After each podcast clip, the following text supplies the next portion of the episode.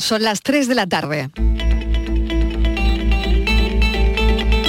La tarde de Canal Sur Radio con Mariló Maldonado. Hay un edificio donde residen las religiosas que los hemos eh, precintado, hemos tenido que proceder al desalojo de, de las religiosas que viven allí y después hay diversas aulas del colegio que bueno que hemos precintado una parte del colegio y ahí la dirección del colegio ha decidido mover las clases a otra zona ya que es un colegio bastante grande y bueno, estamos esperando a que venga la empresa de derribo. Consideramos que en este momento es necesario pedir un mayor esfuerzo y por tanto a aquellos que tienen beneficios extraordinarios o mayores patrimonios o mayores rentas, es necesario pedirles un mayor esfuerzo para proteger a la clase media de nuestro país, a la clase trabajadora y a la población más vulnerable. Y en ese sentido veníamos trabajando y seguimos trabajando. Eh, fundamentalmente estará vinculado a la entrada en vigor en el año 1 de enero de todo lo que son las obligaciones fiscales. A los presupuestos pues habrá que ver la fórmula. No todo puede ir en ley de presupuesto. Si está dentro del ámbito de competencia del Gobierno de España, pues nos gustará más o nos gustará menos, pero no tendremos ninguna capacidad de respuesta. Si invade eh, una competencia autonómica, el presidente de la Junta ya lo ha dejado claro, eh, no vamos a permitir que se reduzca ni un ápice el autogobierno andaluz y de luego eh, le pedimos de antemano al presidente del gobierno de España y a la ministra de Hacienda que si tienen esa tentación la abandonen. Y ese timo fiscal del señor Moreno lo que no puede ser, en definitiva, es un engañabobos del conjunto de la sociedad. Los socialistas no vamos a permitir que se engañe a la gente. El señor Moreno no gobierna para la mayoría de los andaluces, el señor Moreno gobierna para una minoría de personas y andaluces pudientes deberá pasar un tiempo mínimo en el que los propios magistrados incoen esa ejecutoria, den traslado al fiscal y den también respuesta a esas peticiones que tienen peticiones de aclaraciones que se han producido por algún lado, peticiones de posible suspensión o no todavía de ese ingreso en prisión. Todo eso entiendo que lógicamente lo resolverá la Audiencia Provincial de Sevilla. No será todo automático ni inmediato. Eh, vosotros veréis lo que tenéis dentro, lo machotes que sois o los ovarios que tenéis. Pero si no tenéis cojones de empezar a parar y de empezar a enseñar los dientes como se tienen que enseñar, vais a vivir siempre como cobardes. Hoy toca limpiar y que no caiga otra. Si no, ya, para más si salimos. Pero si es que no estaba ni nublado, ni hacía día feo como para llover. Estábamos comiendo y de repente, ¡bum!, todo el agua para adentro. Vamos a tardar en olvidarlo, sí. Y además el pueblo se ha quedado, qué lástima, destrozado.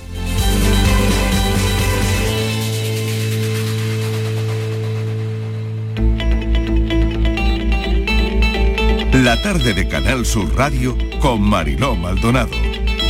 Acaban de oír los sonidos del día que tal como están en nuestra línea de audios los protagonistas de la actualidad recogiendo todo lo que nos deja la mañana para explicarlo con detalle. Estamos ante el último día de verano, Granada y Almería en aviso amarillo por tormentas, mientras sigue siendo jornada de limpieza por las lluvias de estos días en la provincia de Granada y Jaén. Lo de esta mañana en Cádiz escalofriante. A las 8 de la mañana se ha desplomado el techo de la capilla del Colegio de las Esclavas de Cádiz.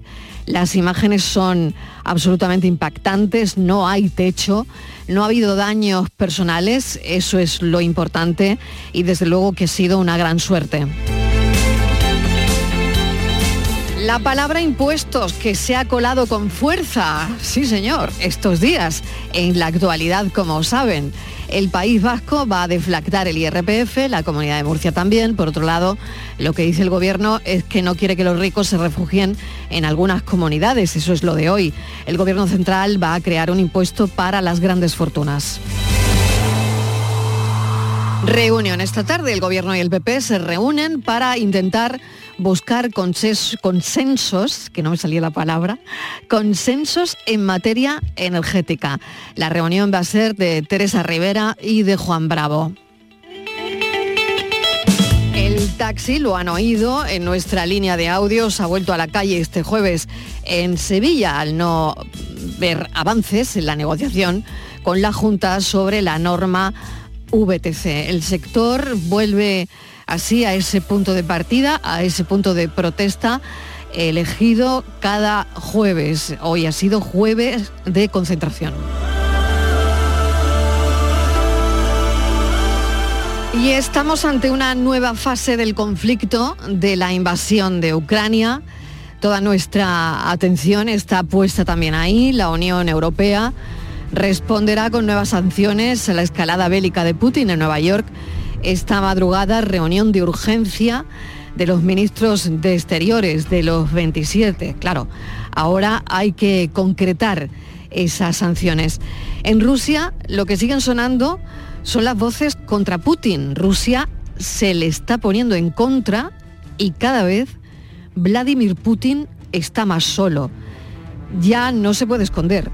El Kremlin sigue desplegando su fuerza para que esto no ocurra. Hay muchísimos detenidos a esta hora, mucha violencia policial en las calles de Rusia, sin miramientos ante los gritos de no a la guerra. Eso está ocurriendo sobre todo en San Petersburgo. Por otro lado, miles de rusos han huido y se han agotado los billetes a países cercanos donde ellos pueden viajar sin visado, como Turquía y Azerbaiyán. ¿Quién no se iría, verdad? La verdad es que una lo piensa. ¿Y quién no se iría en un momento así? El titular es que la población rusa se le está revolviendo a Putin. La gente no quiere ir a la guerra, que vaya Putin. Se lo están gritando los jóvenes. Según llegan a comisaría, según llegan detenidos, les dan la cita para la oficina de reclutamiento. Esa es la situación ahora mismo. Los rusos se están revolviendo contra Putin.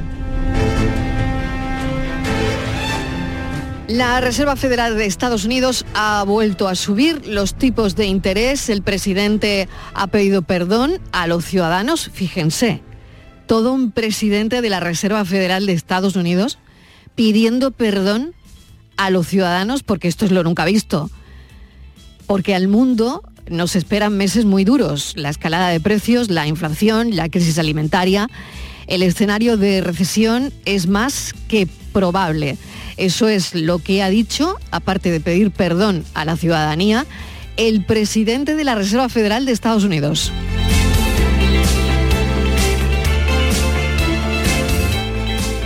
Y una historia que queremos contarles hoy y que tiene mucho que ver con, con, esto, ¿no? Cada año miles de inmigrantes desaparecen de camino a Europa. Sus familias repartidas por diferentes continentes permanecen sin noticias y con una tremenda angustia. Las razones de la pérdida de contacto son muy distintas porque se les pierde el móvil o se lo confiscan porque los detienen o lo peor, porque no llegan, porque mueren. En agosto supimos de una campaña, No Trace of You, sin rastro de ti, que el Comité Internacional de Cruz Roja ha lanzado y que trata de sensibilizar sobre este problema humanitario al que nadie parece prestar mucha atención. Todo se ha dicho. ¿Qué pasa con esas familias que se quedan sin saber nada de sus seres queridos que se han subido a una patera? Bueno, este proyecto de la Cruz Roja pretende identificar incluso a fallecidos o desaparecidos en rutas migratorias a través de los testimonios, a través de los recuerdos de sus compañeros de viaje, sin tener que esperar a la solicitud de las familias. Y todo esto es porque hoy queremos contarles a las 5 en punto de la tarde la historia de Yusufa, que sí llegó a nuestro país. Llegó el año pasado, llegó en pandemia, llegó después de estar varios días a la deriva y nos va a contar esta tarde qué se siente. Él es fisioterapeuta, joven y con todo un horizonte por delante. A las 5 vamos a conocer su historia, la historia de un joven que quiso ampliar los márgenes de su vida. Bienvenidos a la tarde.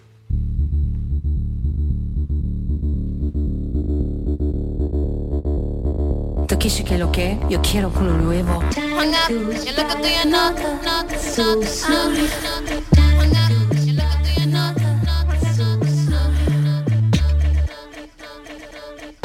pasa lento y yo estoy rápida.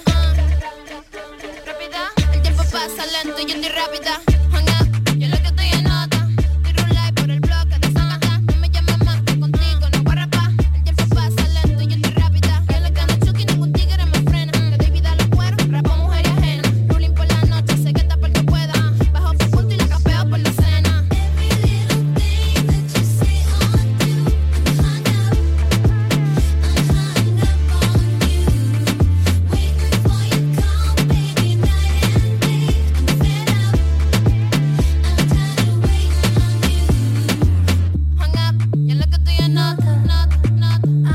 la canción de Madonna que hemos elegido, es la mítica canción Hannah, pero no sé si se han dado cuenta que al principio de la canción... Yo quiero nuevo. ¿Lo han oído? Eh, ¿Lo podemos volver a oír, Fran? Yo quiero culo nuevo.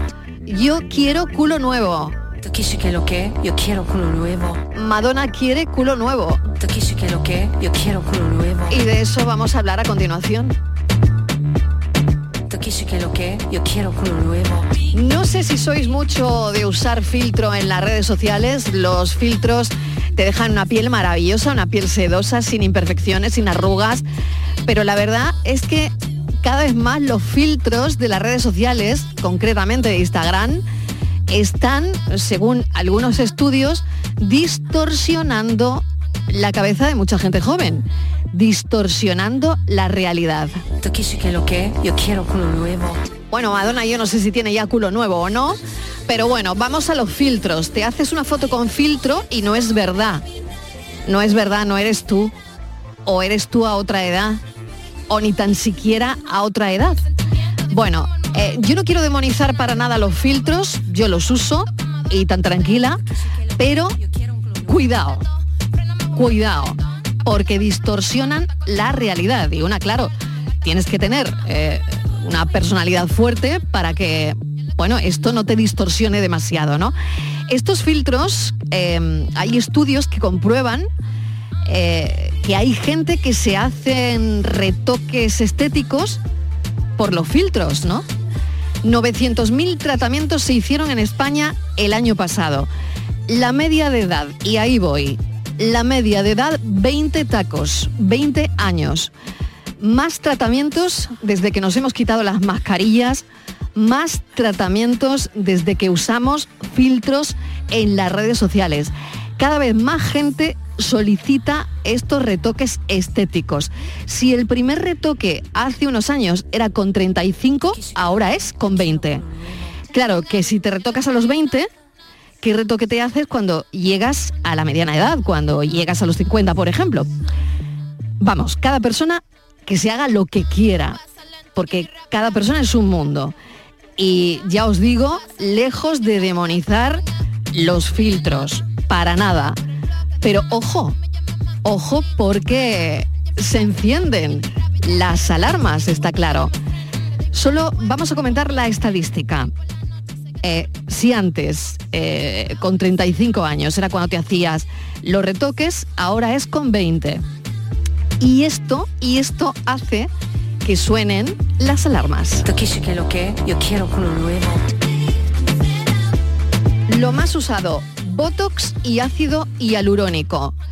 La industria de la estética facturó el año pasado 3.500 millones de euros. ¿Tú quieres que lo que? Yo quiero culo nuevo. Estíbaliz Martínez, mesa de redacción, bienvenida. Los datos ahí están. Ahí está el Marilo. Eh, son todos datos de un estudio que ha presentado la Sociedad Española de Medicina Estética. Y, sí, es lo que dice, que ahora mismo el perfil de los españoles que se empiezan, que se inician en los tratamientos de medicina estética, pues es el de una mujer de 20, de 20 años. Eh, son, estamos hablando de 15 años menos que hace una década. Antes era a partir de los 35 cuando empezaban esos primeros tratamientos y ahora ya estamos en, la edad de los 20. Como tú decías, la razón precisamente es esa, ¿no? Se vincula a la influencia de las redes sociales. Tú hablabas efectivamente de los filtros, te permiten cambiar tu cara, te permiten eh, modificar cualquier tipo de imperfección que tú tengas y entonces al final se, se ven mucho más favorecidas con todas estas modificaciones y entonces, bueno, pues acuden a, las a- a un centro de medicina estética para mm, parecerse a esa mujer que eh, le gusta a ella después de utilizar filtros, ¿no? ¿Qué utilizan fundamentalmente? ¿A qué van? Porque son muy jóvenes. Pues ácido hialurónico en labios y, el Botox.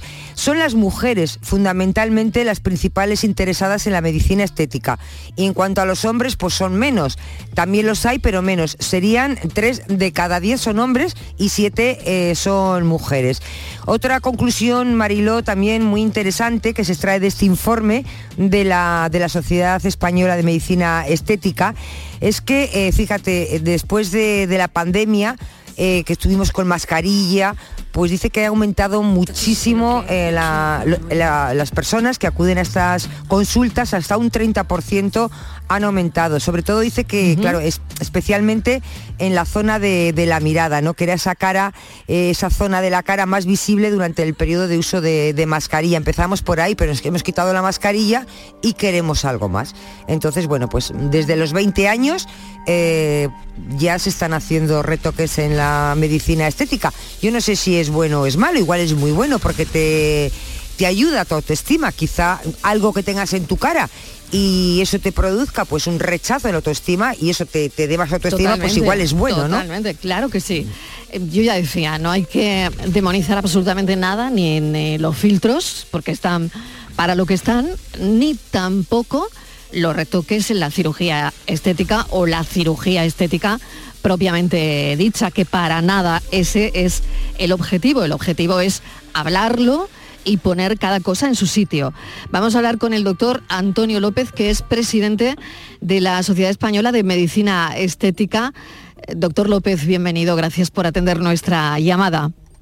Hola, buenas tardes. Muchas gracias a ustedes porque que además se han leído eh, lo- los dos informes, tanto el de penetración sociológica como el, el de el económico, que, que, bueno, el sector de, de la medicina estética pues tiene se va dimensionando cada vez de forma más importante en Claro, España. claro, fundamental para, para contarle a los oyentes cómo está la situación, claro, nos tenemos que empapar, como decimos aquí en Andalucía, y leer eh, minuciosamente los informes, ¿no?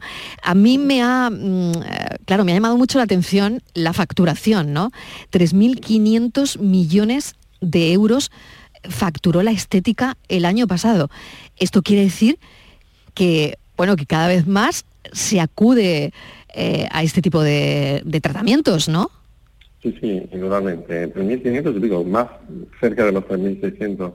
Pero no, no olvide que también estamos hablando de, de un, un sector productivo donde cada clínica, y se estima que en España hay al menos unidades sub-48, cada clínica con, con eh, y son 6.300 aproximadamente la, la- la- las que el censo del Ministerio de Sanidad no, no dice, que ocupan a- aproximadamente a, a casi seis, seis empleos por cada por cada clínica. Quiere decir, tiene una dimensión para producir eso, también requiere requiere también una, una inversión tanto en infraestructura como en dotación de personal. Sí, sí, sí. Indudablemente, es, es- es- va, va increciendo eh, de forma sensata, ¿eh? porque piense, mm, eh, piense que, por ejemplo, a raíz del tema de, la, de la Sociedad Española de Medicina Estética, pues se han creado asociaciones eh, que no son satélites, sino eh, pero son la gestación de sociedades, por ejemplo, como Gemeón, que lo que hacen es tratar al tratamientos eh, del- y cuidados del paciente oncológico. Quiere decir que podemos podemos resaltar tanto un dato frívolo como un dato serio, ¿no? Claro, Eh, claro. Por ejemplo, por ejemplo, usted me habla de la reconstrucción de mama, ¿no? Cuando una No, no, no, yo hablo no tampoco de medicina estética. No, no, yo me hablo de medici- no de una cirugía estética. Nos limitamos a la, a la medicina estética. La cirugía estética es otro estudio y, y la facturación pues también se, se incrementa, ¿no? Pero desde la medicina estética... Sí, como me hablaba la- usted de los procesos oncológicos también, bueno, eh, Claro, oncológico, estética pues, es que una persona Una que, radiodermitis, claro, claro, claro. o que claro. está mastectomizada, pues se ponga se ponga un pecho y se haga una reconstrucción de mama, por eso- ejemplo, eso ¿no? Sería una cirugía reparadora, exactamente. Pero piense que después de, por ejemplo, realizarse una, una radioterapia, se produce una serie de, de lesiones en la piel. Ya, claro. Las personas quieren... eh, tú te consideras curado cuando te- piensas que puedes hacer las cosas...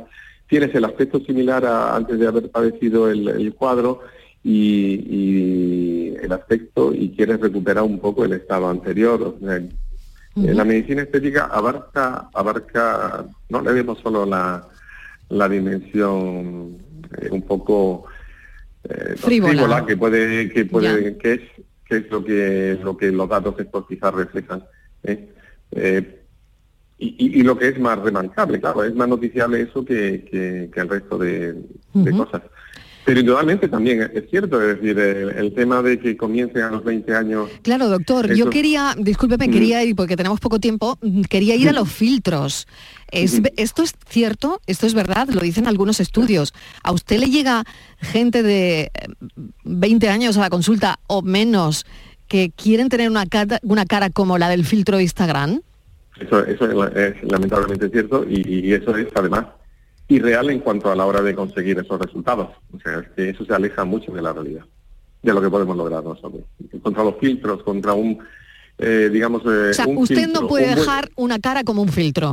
No, Muy bien, se pasara, no. se pasara. muy bien dicho. Sí. Claro.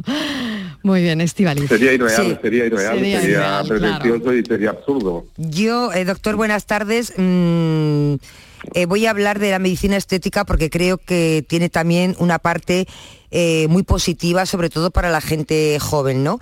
Quizá pues, nos asustamos cuando hay una chica joven que va, se pone labios, se pone votos, bueno, también estamos hablando de una edad que posiblemente haya muchos complejos, eso afecte muchísimo a la personalidad, al desarrollo de, esa persona, de esa persona joven, y quizá a través de la medicina estética se le pueda corregir con pequeños tratamientos, porque el botox tampoco es nada, es algo que pasa al cabo de tres o cuatro meses, o quizá pues unos labios, yo que sé, pequeños retoques, que esa persona tampoco le va a cambiar la cara excesivamente, va a seguir siendo la misma, pero sí se va a ver mejor y eso le va a ayudar a la hora de relacionarse. Hablamos de gente de 20 años que para una persona de 20 años, quizá nosotros con más edad lo vemos de otra manera, ¿no? Pero una persona de 20 años para ella es muy importante. Yo creo que igual la medicina estética ahí está haciendo de alguna manera, eh, bueno, pues, pues es bueno, ¿no? Para esa persona joven. Ah, estoy- pensando incluso en los chicos, ¿eh? Que se quedan mucho sin pelo con 20 años y que para ellos es un trauma. Correcto, con los chicos que normalmente empiezan, los varones empiezan con el tema de acné o con el tema de alopecia, exactamente. Y vamos a ver, yo, yo siempre les suelo decir a mis pacientes jóvenes que primero, la belleza que tienen con esta edad, entre 20 y 30, no la van a tener en, en el resto de su vida, ni la van a poder, eh, ni, se pueden realzar. Muchas veces esos retoques, si son un poquito exagerados, lo que añaden es edad a la imagen, ¿eh? pero no hay belleza ni naturalidad. Eh, cuando se hagan un retoque, alguien de, de- de cualquier edad, el retoque no debe notarse más que lo que se ha intentado corregir. ¿eh? Hay que ser sensatos en, la- en las pretensiones. Eh, la medicina estética es para ayudar, también la gente joven pues está para realzar y si se puede corregir algo, pues lo hacemos, evidentemente, pero pero sin que ese retoque deba notarse. No, no, no, no corresponde o no es un buen criterio el dejarse llevar por unas modas. Como, como decía una, una paciente británica, el kit Kardashian, ¿no? El Sí, pecho, culos y labios. Exactamente. Entonces, o el de Madonna, eso ¿no? es- Que lo está diciendo ella hasta en su disco, quiero un culo nuevo, ¿no? Y Claro. y claro, eh, esto al final está ahí, ¿no? Claro, es el, los jóvenes muchas veces tienen la necesidad de, digamos, de adhesión a un grupo, a eh, sentirse corporativos y, y, y, bueno, imitando las imágenes de sus ídolos, eh, pues parece que lo consiguen, pero insisto, yo la, la belleza entre los 20 y los 30 es que no se va a, a volver a lograr eh, nunca, entonces hay que, y la naturalidad forma parte de esa belleza, no de la perfección, sino de la belleza natural, eso, eso es, eh, yo pienso que eso realmente no, no, no, no tiene, no tiene precio, y hay que, hay que ponerlo en valor. Eso Claro. a los medios de comunicación también les corresponde un- una parte, indudablemente. Exacto, a todos, ¿no? Nos corresponde a todos. Sí, sí, nos corresponde Eh, a todos. Claro, y no y doctor López, con cla- nuestras actu- actuaciones, claro. Eso es, eso es, ahí iba, ¿no? Porque habrá gente que, pues que bueno, que mm, pues no lo sé, pues que le venga bien, ¿no? Y, y de todas maneras, eh, no sé si han lanzado alguna campaña para parar de alguna manera esto o que la gente que tiene 20 años se lo piense un poco, ¿no? A la hora de, de hacer determinado, de hacerse determinado retoque, ¿no? Sí, claro, indudablemente. O sea, es a raíz de ese estudio, pues esto nos hace reflexionar a todos y, tomar en cuenta y tomar en cuenta todos los, entre comillas, lo que consideremos que, que pueda ser excesivo para intentar modularlo, indudablemente. O sea, para eso hacemos los estudios, para saber por dónde vamos, Muy bien. por dónde vamos a ir y, y reconducir en, en la, siempre en la sensatez. ¿eh? Pero de forma general, eh, acaba instaurándose. Hay, hay, hay tendencias de moda, como bien sabemos, todos, ¿no? como esos pantalones que se llevan que, están caídos, pues no son favorecedores, pero tienen su momento y después desaparecen. ¿no? Espero que estos excesos pues Claro. Y, que volvamos a la realidad, y que volvamos a la realidad del espejo y no de, de los filtros y, me quedo con eso y me lo apunto, volver a la realidad. Doctor Antonio López, presidente de la sociedad... Juan Antonio, López. Juan Antonio López, discúlpeme, eh, presidente de la Sociedad Española de Medicina Estética. Muchísimas gracias por habernos atendido y un saludo. Gracias a ustedes, ha sido un placer y un saludo.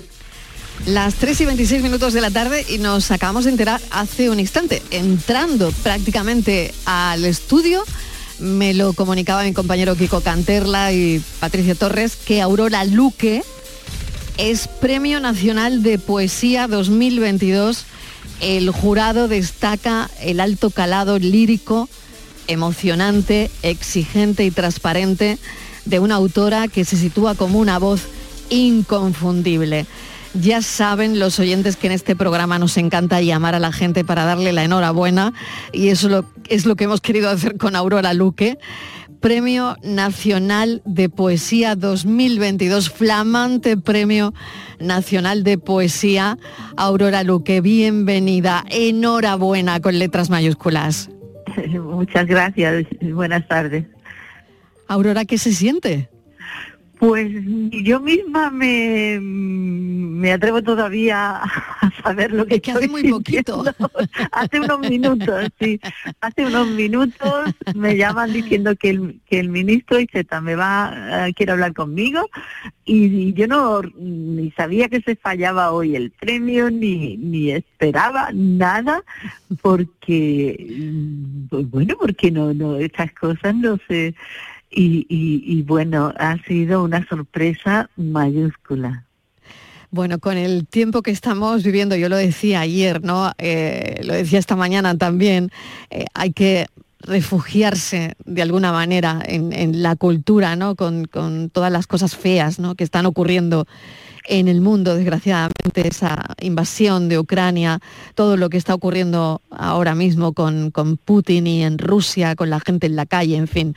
Al final, creo que la palabra, la belleza, ese canto al Mediterráneo, al amor por la tradición griega, mirar el universo como ha hecho siempre Aurora Luque desde el pasado para comprender el presente, pues eso que no es poco, le ha valido el Premio Nacional de Poesía.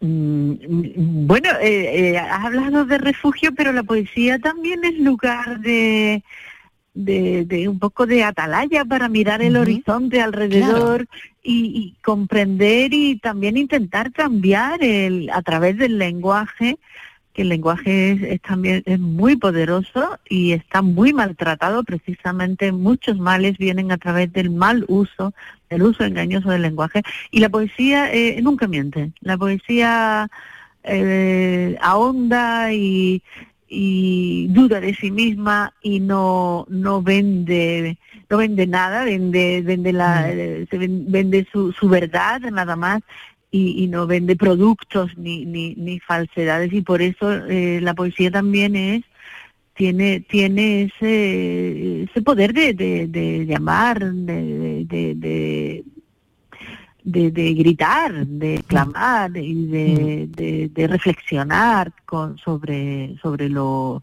la dureza y la crueldad de, lo que está pasando ahora y de lo, cómo nuestro presente empeora y, y a veces el lenguaje es un instrumento y bueno para, para comprender y para, para cambiar un poquito.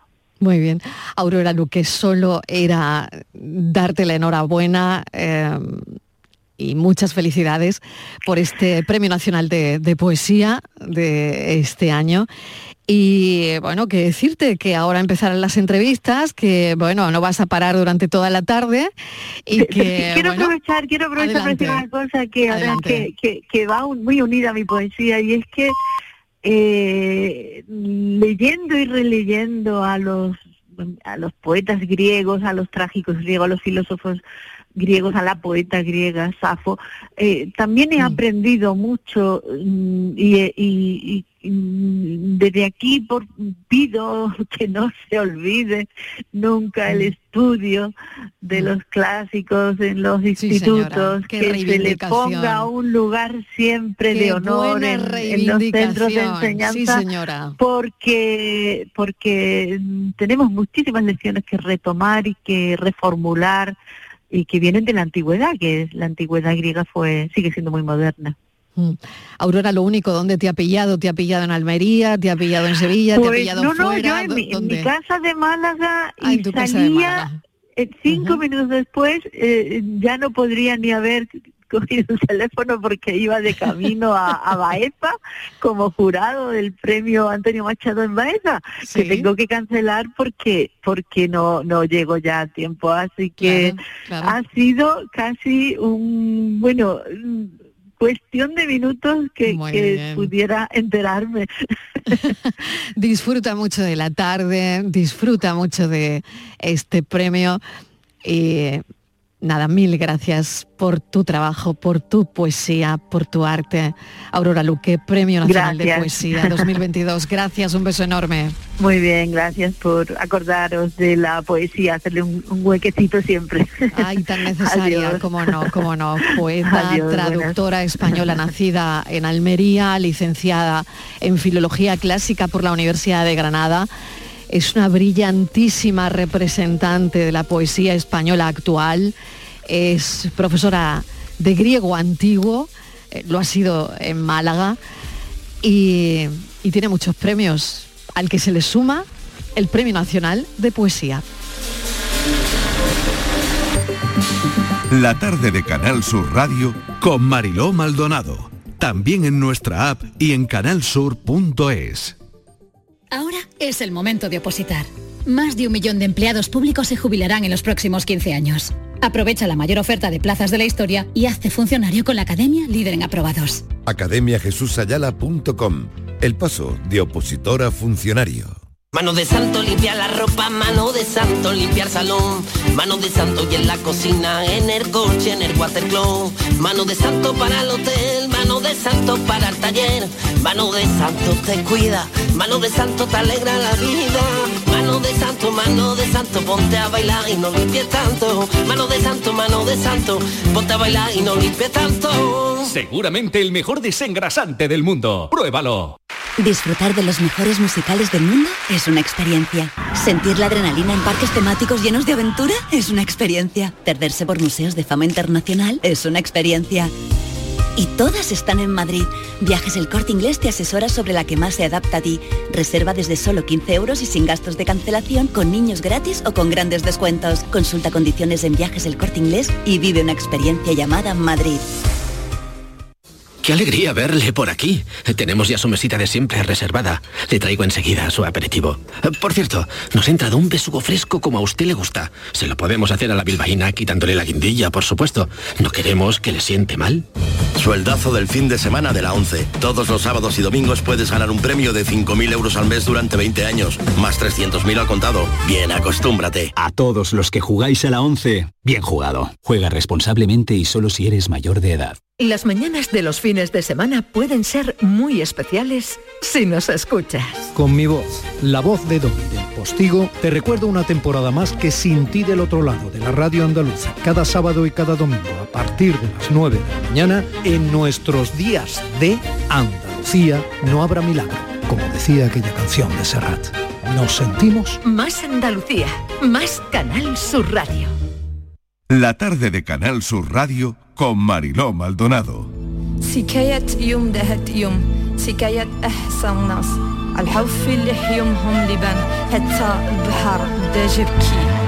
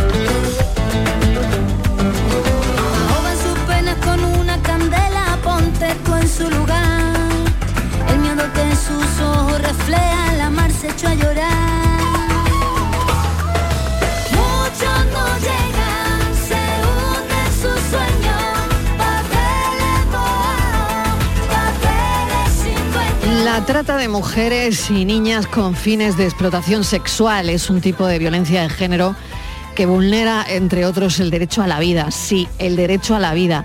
El derecho a la libertad. Sí, el derecho a la libertad. A tener una infancia y adolescentes libres, a la seguridad, a la libertad, a la integridad física. Hay que tener siempre tolerancia, tolerancia cero ante todo esto. Estamos en vísperas estíbalis del Día Internacional contra la explotación sexual y la trata de personas. Sí, Marilo, mañana, mañana eh, se conmemora, porque es cada 23 de septiembre desde el año 1999, se conmemora el Día Internacional contra la Explotación Sexual y la Trata de Personas y tenemos un dato del nuevo Servicio de Detección y Rescate de Mujeres y Niñas Víctimas de Trata con fines de explotación sexual del Instituto Andaluz de la Mujer que ha atendido Fíjate, en el primer semestre de este año, del 2022, ha atendido a 1.200 mujeres. Es una barbaridad. Estamos también, eh, bueno, me imagino que será en breve a la espera del trámite parlamentario del anteproyecto de ley contra la trata de seres humanos, redactado por el Ministerio de Justicia, que cuando se apruebe se castigará con penas de prisión que van de 1 a 4 años a los clientes que paguen por mantener relaciones sexuales con víctimas obligadas por terceros a prostituirse. A la condena de uno y cuatro años de cárcel se sumará la inhabilitación de entre tres y seis eh, años más que afectará al ejercicio, por ejemplo, pues de la profesión, del oficio, de la industria del comercio. De esta manera, Mariló, los clientes de la prostitución eh, podrían ser condenados por primera vez en España si, si sale adelante este anteproyecto de ley. Hasta ahora, las condenas únicamente afectaban a los prosenetas. Y en esta dura realidad, con esta dura realidad muy dura, Hoy se está abordando en Sevilla una jornada que cada año organiza el Colegio de Abogados de Sevilla. Eh, ha habido una jornada de mañana y ahora en nada, en una hora y poco, a las 5 de la tarde, va a haber una mesa redonda sobre el papel individual y colectivo de la abogacía en la lucha contra la trata, donde va a estar en esta mesa redonda la abogada Amparo García. Y está con nosotros Amparo Díaz, abogada especialista, sin problema. Eh, es abogada especialista en violencia de género y coordinadora del turno de oficio contra la trata de personas en el Colegio de Abogados de Sevilla. Amparo, bienvenida. Gracias por atendernos un ratito a esta hora. Nada, es, es un placer hablar con vosotras. Amparo, cuéntanos de qué vais a hablar. Pues mira, la jornada va dirigida a la abogacía, pero no solamente a nosotros, a nuestro colectivo, sino también a las entidades que trabajan con las víctimas, eh, a las fuerzas y cuerpos de seguridad del Estado, a todos quienes estamos involucrados en la materia.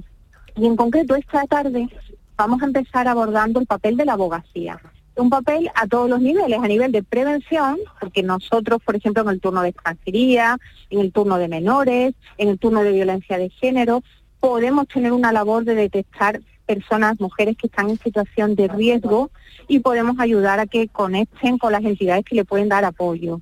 También podemos tener una labor de prevención cuando detectamos indicadores de que se está iniciando una situación de captación claro. de forma de forma que se intervenga antes de que llegue la, la, explotación. ¿Cuáles son los indicadores, Amparo? Que esto me parece muy importante. Pues mira, en personas en riesgo son, por ejemplo, ahora mismo los asentamientos humanos que tenemos las zonas pobres, los asentamientos informales que hay, por ejemplo, en Huelva, pues son personas que, están en una situación de precariedad absoluta y que es muy fácil que quienes quieran captarlas se acerquen y las engañen y las capten, ¿no? Entonces hay unos indicadores que son normalmente la pobreza, la falta de la falta de estructura.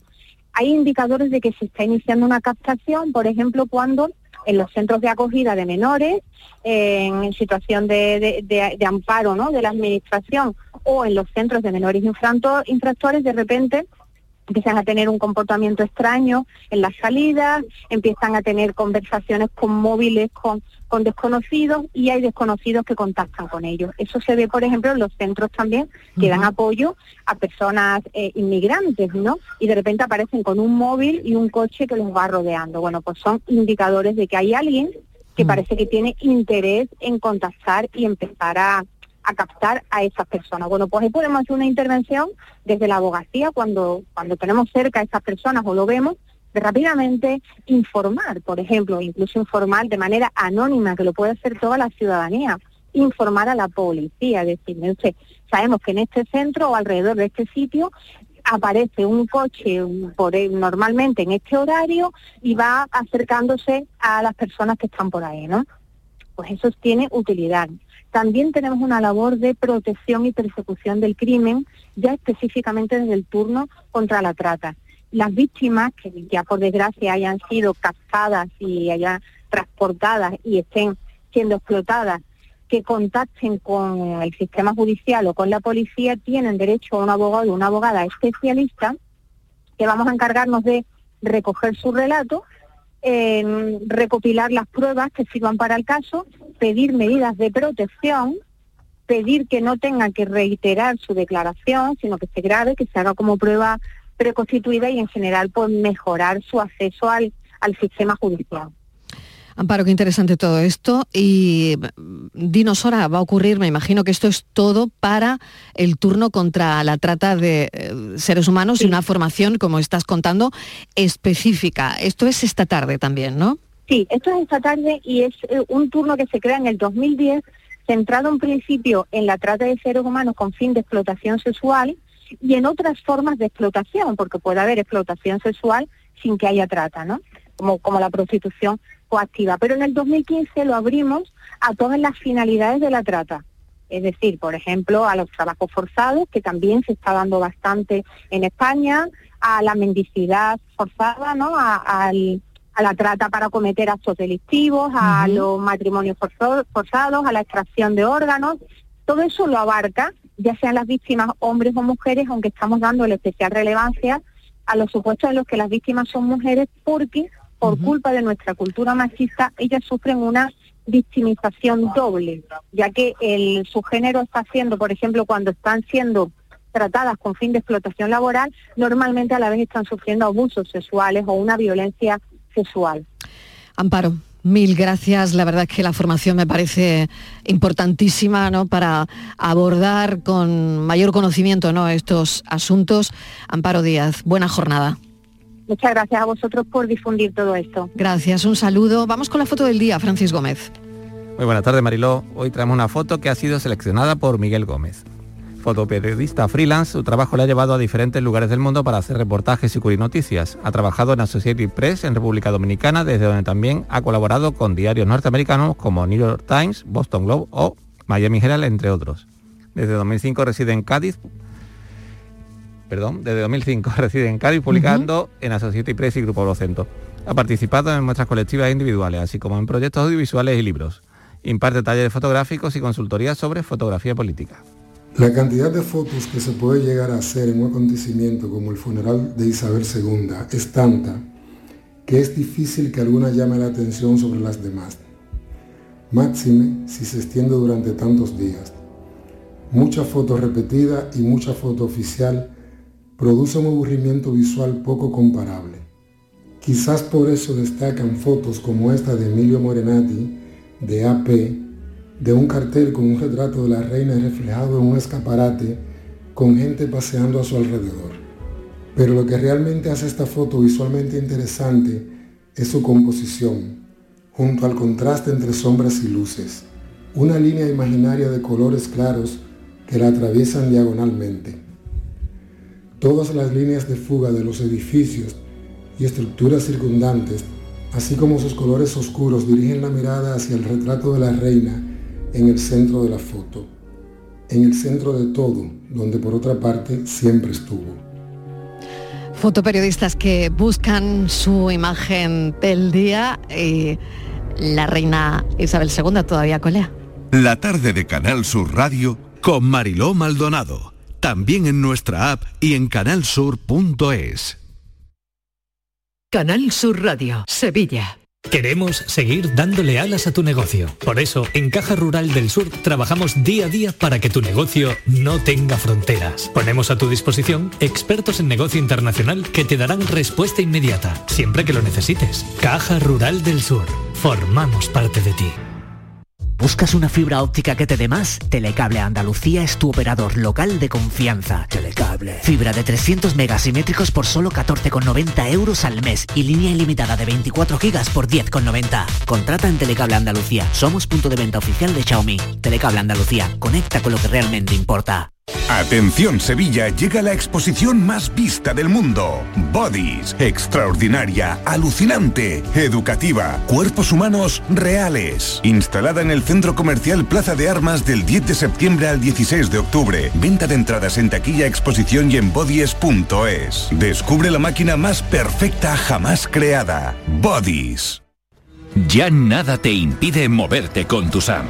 Del 1 de septiembre al 31 de diciembre de 2022, tu transporte público por mucho menos. En Tusam aplicamos un 30% de descuento sobre tarifa. Infórmate en tusam.es. TUSAM, comprometidos con todos. Ayuntamiento de Sevilla. Si Guay del Paraguay y Effective Wonder son expresiones recurrentes en tu vocabulario, vas a flipar cuando te enteres de que en Lago volvemos a los 80 para celebrar nuestro tercer aniversario. Ven a partir del 29 de septiembre y disfruta gratis del concierto de Kiko Veneno en directo a las 20.30 y muchas más actividades hasta el 1 de octubre. Más info en lago.es. A ver, que me pregunta la gente que qué tiene mi programa, el programa del Yuyu, para que funcione tan bien y sea tan genial. Pues simplemente reírse de uno mismo, para poder reírse de todo. Y por supuesto, mucha guasa, una pizca de ternura, cuarto y mitad de ocurrencia y otro tanto de cara dura. La complicidad de Micharo Pérez y sobre todo a vosotros, o sea, a la gente que cada día lo escucha, la gente que nos sigue en redes sociales y que se descarga el programa de la radio a la carta y que sois legión. El programa del Yoyo. De lunes a jueves a las 10 de la noche. Más Andalucía, más Canal Sur Radio. La tarde de Canal Sur Radio con Mariló Maldonado. Estos son nuestros teléfonos 95 1039 105 y 95 1039 16. Javier Jaénes ya está con nosotros en Andalucía Pregunta, socio de Montelirio, abogado Jaénes, ¿qué tal? Bienvenido. Muy bien, muchas gracias. sí. Estivaliz que se suma de nuevo a este Andalucía Pregunta. Con muchas y oye, cuestiones para sí, Javier. tenemos, tenemos mucha plancha. Muchísimas cosas, madre mía, esto es una locura, ¿eh? esto, esto es que es una locura.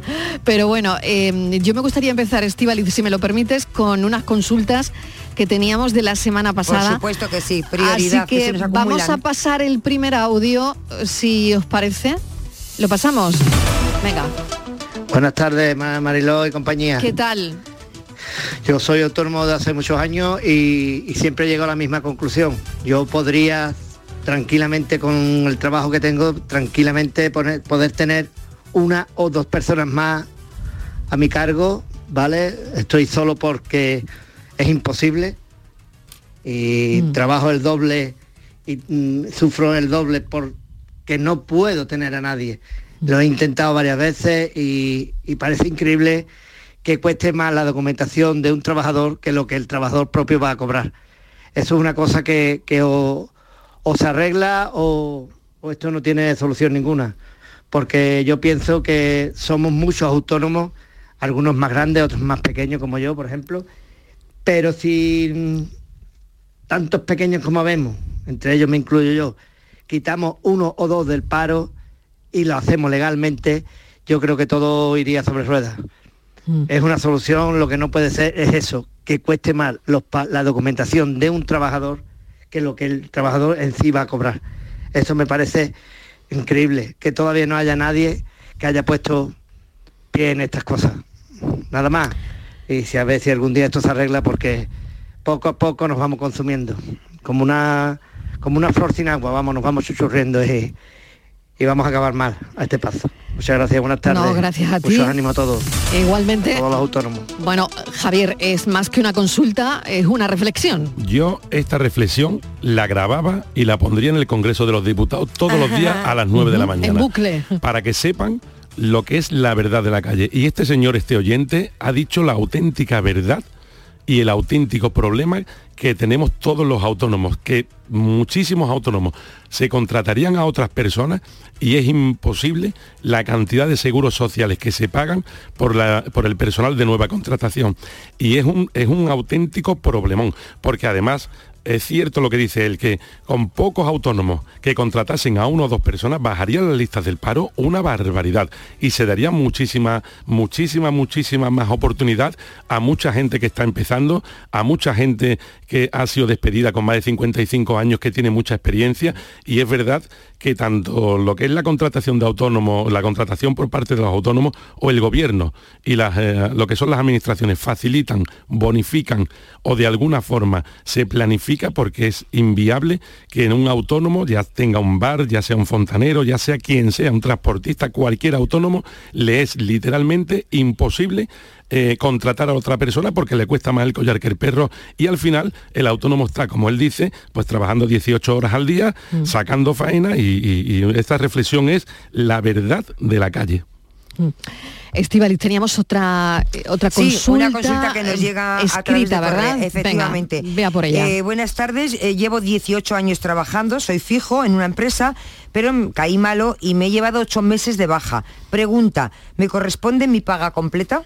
Bien, aquí lo que le tenemos que preguntar a este oyente es si la baja que tiene es por una enfermedad profesional o es por una enfermedad común. Enfermedades comunes, pues un resfriado que tenga, un accidente que has tenido de tráfico el fin de semana que no sea en itinerario, o sea, que, no, quiere decir que no vaya y vuelve del trabajo, un resfriado, una operación de apendicitis, en fin, si son enfermedades comunes, que no son profesionales, se cobra el 60% del salario a partir del tercer día si son enfermedades comunes. Ahora bien, si son contingencias o enfermedades profesionales, como puede ser un accidente laboral, un accidente en itinerario yendo volviendo del trabajo, eh, como puede ser eh, una, siempre ponemos el mismo ejemplo, un camarero que trabaja con la bandeja y tiene, eh, en fin, una, una bursitis en un codo. En definitiva, si son enfermedades profesionales, o sea, tienen su origen en el centro de trabajo, entonces cobraría el 75% a partir del tercer día de trabajo también. ¿Qué ocurre? Que normalmente casi todas las empresas por convenio tienen pactado que la empresa bonificará o mejorará ese 75% subiéndolo al 100%, con lo cual la mayoría, la mayoría de los accidentes profesionales que tenga origen, causa en su trabajo, sí que cobrarían el 100%. Entonces, Enfermedades comunes, 60% a partir del tercer día. enfermedades profesionales, el 75%, pero hay que mirar el convenio porque si está mejorado sería el 100%. Bueno, qué interesante todo esto. Ya saben los oyentes que de lunes a viernes tenemos cada día un abogado. Esto se llama Andalucía Pregunta y hoy, los jueves, toca derecho laboral. Estos son nuestros teléfonos 95 1039 105 y 95 1039 16. Eso para las consultas, tenemos seis minutitos todavía, 670 94 30 15 para los mensajes de audio, 670 940 200. Estivaliz, querías comentar alguna que otra sentencia como la de Globo, ¿no? La de Globo, quería ir a ello, Mariló, porque tenía una, una, cuestión que yo creo que es bastante interesante. Mm. Eh, ya sabemos todos, esta condena, esta sentencia a Globo por la contratación de falsos autónomos, 8 de cada 10 repartidores de su flota que son en torno a los 10.000, pues siguen siendo autónomos, una multa de 79 millones de euros. La pregunta es, ¿y si un trabajador, porque claro, se obliga también la sentencia a regularizar a todos sus trabajadores, si alguno de los trabajadores quiere seguir siendo autónomo, ¿puede? No, ahora mismo estaría en fraude de ley. A ver, eh, lo que ocurre, y hasta que salió la, ley Rider esta, que salió hace un año más o menos, lo que ocurría es que eh, los trabajadores de Globo y de otras plataformas de reparto de comida fundamentalmente y demás, eh, tenían una situación de falso autónomo. ¿Qué quiere decir esto? Quiere decir que el trabajador se pagaba su autónomo, pero realmente la empresa era quien le daba las directrices de lo que tenía que trabajar, cómo tenía que trabajar, en muchos casos los materiales para ese trabajo, bien las bolsas de espalda, incluso bicicletas, algunas motos, también la pagaba la empresa, el horario de trabajo también lo especificaba la empresa, y entonces el autónomo, que es autónomo y puede trabajar para varias empresas o para varios clientes diferentes, al final esto iba a que eh, el, el trabajador trabajaba como falso autónomo, quiere decir, mm, su empresa debía cotizar por él y debían pagar seguros sociales que no se estaban pagando. Si ahora un trabajador de Globo, que hay muchos, muchos, que ellos quieren seguir de autónomos, de Globo o de otras plataformas, porque ellos siendo autónomos pueden decidir qué días trabajar, pueden decidir qué servicios dar y de alguna forma los propios trabajadores, algunos pretenden o, quieren seguir siendo autónomos. Si se dan las circunstancias de este fraude encubierto de falso autónomo, pues caerán en la misma trampa y entonces si ellos son falsos autónomos se enfrentan a posibles sanciones igualmente, con lo cual esto lo tenemos que tener muy controlado porque aunque el trabajador quiera hacerlo, igual no puede. Javier, tienes llamada, eh, la llamada es de Laura. Laura, adelante. Hola, muchas gracias. Cuéntenos. Eh, mm, yo soy trabajadora por cuenta ajena. Me gustaría ser autónoma, pero eh, tengo un embargo. ¿Qué puedo hacer? Bien. Tiene un embargo, muy bien. Pero ese- Javier, ese- adelante. este embargo, Julia, ¿de, de dónde te viene este embargo? ¿De la seguridad social o de dónde viene este embargo? No, de una eh, de un alquiler que no he pagado. Bien, en principio puede ser autónomo perfectamente aunque tengas alguna causa pendiente o algún embargo pendiente. Lo que no podrías eh, o te podrían poner algún tipo de pega sería siempre si te quieres dar de alta en la seguridad social y tienes deudas con la seguridad social. Pero hay muchísima gente que es autónomo o que se da de alta como autónomo y tiene causas pendientes en la justicia por asuntos completamente privados. Entonces tú tienes una sentencia donde te han condenado al abono de unas cuantías por un alquiler o por otras circunstancias, en principio no, te- no debes tener ningún tipo de problema porque son compatibles. De hecho, hay muchos autónomos que tienen muchísimas deudas, desafortunadamente, con lo cual, o es que tú te has intentado dar de alta de autónomo y no te han dejado por algún motivo. No, no, nunca lo he hecho. Solamente estoy intentando. Pues inténtalo porque en principio no deberías tener ningún tipo de problema. Venga, Reme de Málaga te llama, Jaénes. Hola. Adelante, Hola, Reme. Reme. Buenas Hola. Eh, mi hija está embarazada de cinco meses. Ella trabaja por ETT. Eh, si se da la baja, ¿ella puede cobrar por la seguridad social? Sí, sí, sí, claro. Claro, porque ella, el trabajo que tiene al final, aunque esté contratada por una ETT, eh, la empresa está cotizando igualmente por ella. La ETT no es más que un simple mediador. Entonces, ningún trabajador que esté en una ETT puede ver primados sus derechos eh, laborales de ninguna de las maneras. Con lo cual, aunque ella esté trabajando en una tercera empresa, porque le ha hecho en la ETT, le ha hecho esa gestión, ella tiene absolutamente todos los privilegios laborales independientemente de quién la haya contratado. O sea que ella tiene perfectamente, igual ella estará trabajando, tiene su embarazo, tendrá su baja las semanas que marque su convenio eh, según el sector en el que esté trabajando y tiene absolutamente todos los derechos, claro que sí. Es que, claro, yo estuve hablando ayer con ella y dice que no, que ella lo único que puede coger ahora es desempleo. Entonces yo me he quedado, digo, bueno, No. pero si tú No, no, no, no. Vamos a ver, si tú, estás- tú estás trabajando por mediación de una ETT o estás trabajando en una empresa final, si tú tienes un embarazo, no solamente un embarazo, si tienes cualquier situación que dé lugar a una, a una determinada prestación. Exacto, entonces un señor que tiene un accidente de tráfico, por ejemplo, en itinere, también se tendría que ir al desempleo. O un señor que tenga, una señora que tenga otro tipo de circunstancias. Ella está trabajando, tiene un contrato y le abrigan y le albergan absolutamente todos los privilegios eh, laborales exactamente igual que otro trabajador. sus contratos son semanales. Bueno, sean semanales o sean mensuales o sean anuales. Al final tienes una situación donde tienes una situación donde tienes una baja por maternidad. Otra cuestión distinta será qué tipo de contrato, qué, mm, qué negociación tenga con la mutua, pero eso son otras situaciones. Pero ella tiene derecho a, su, a sus prestaciones exactamente igual que otro trabajador cualquiera. Muchísimas gracias por la llamada. ¿Alguna cosita más? Me quedan 20 segundos. No únicamente decir, ella lo tiene que, que exponer en la empresa, en la mutua. Ella lo tiene que poner a la persona que le contrata. y la persona que le contrata en este caso es la ETT. Y si tiene algún problema, te llamas aquí, Cinco segundos. eh, te darán mi teléfono y yo te atiendo y, y- y solventamos esto por privado sin ningún tipo de Venga, problema. pues muchísimas acuerdo, gracias. gracias. Cinco segundos, Jaén Estivaliz, gracias. Nos escuchamos ahora, Adiós, adiós. noticias.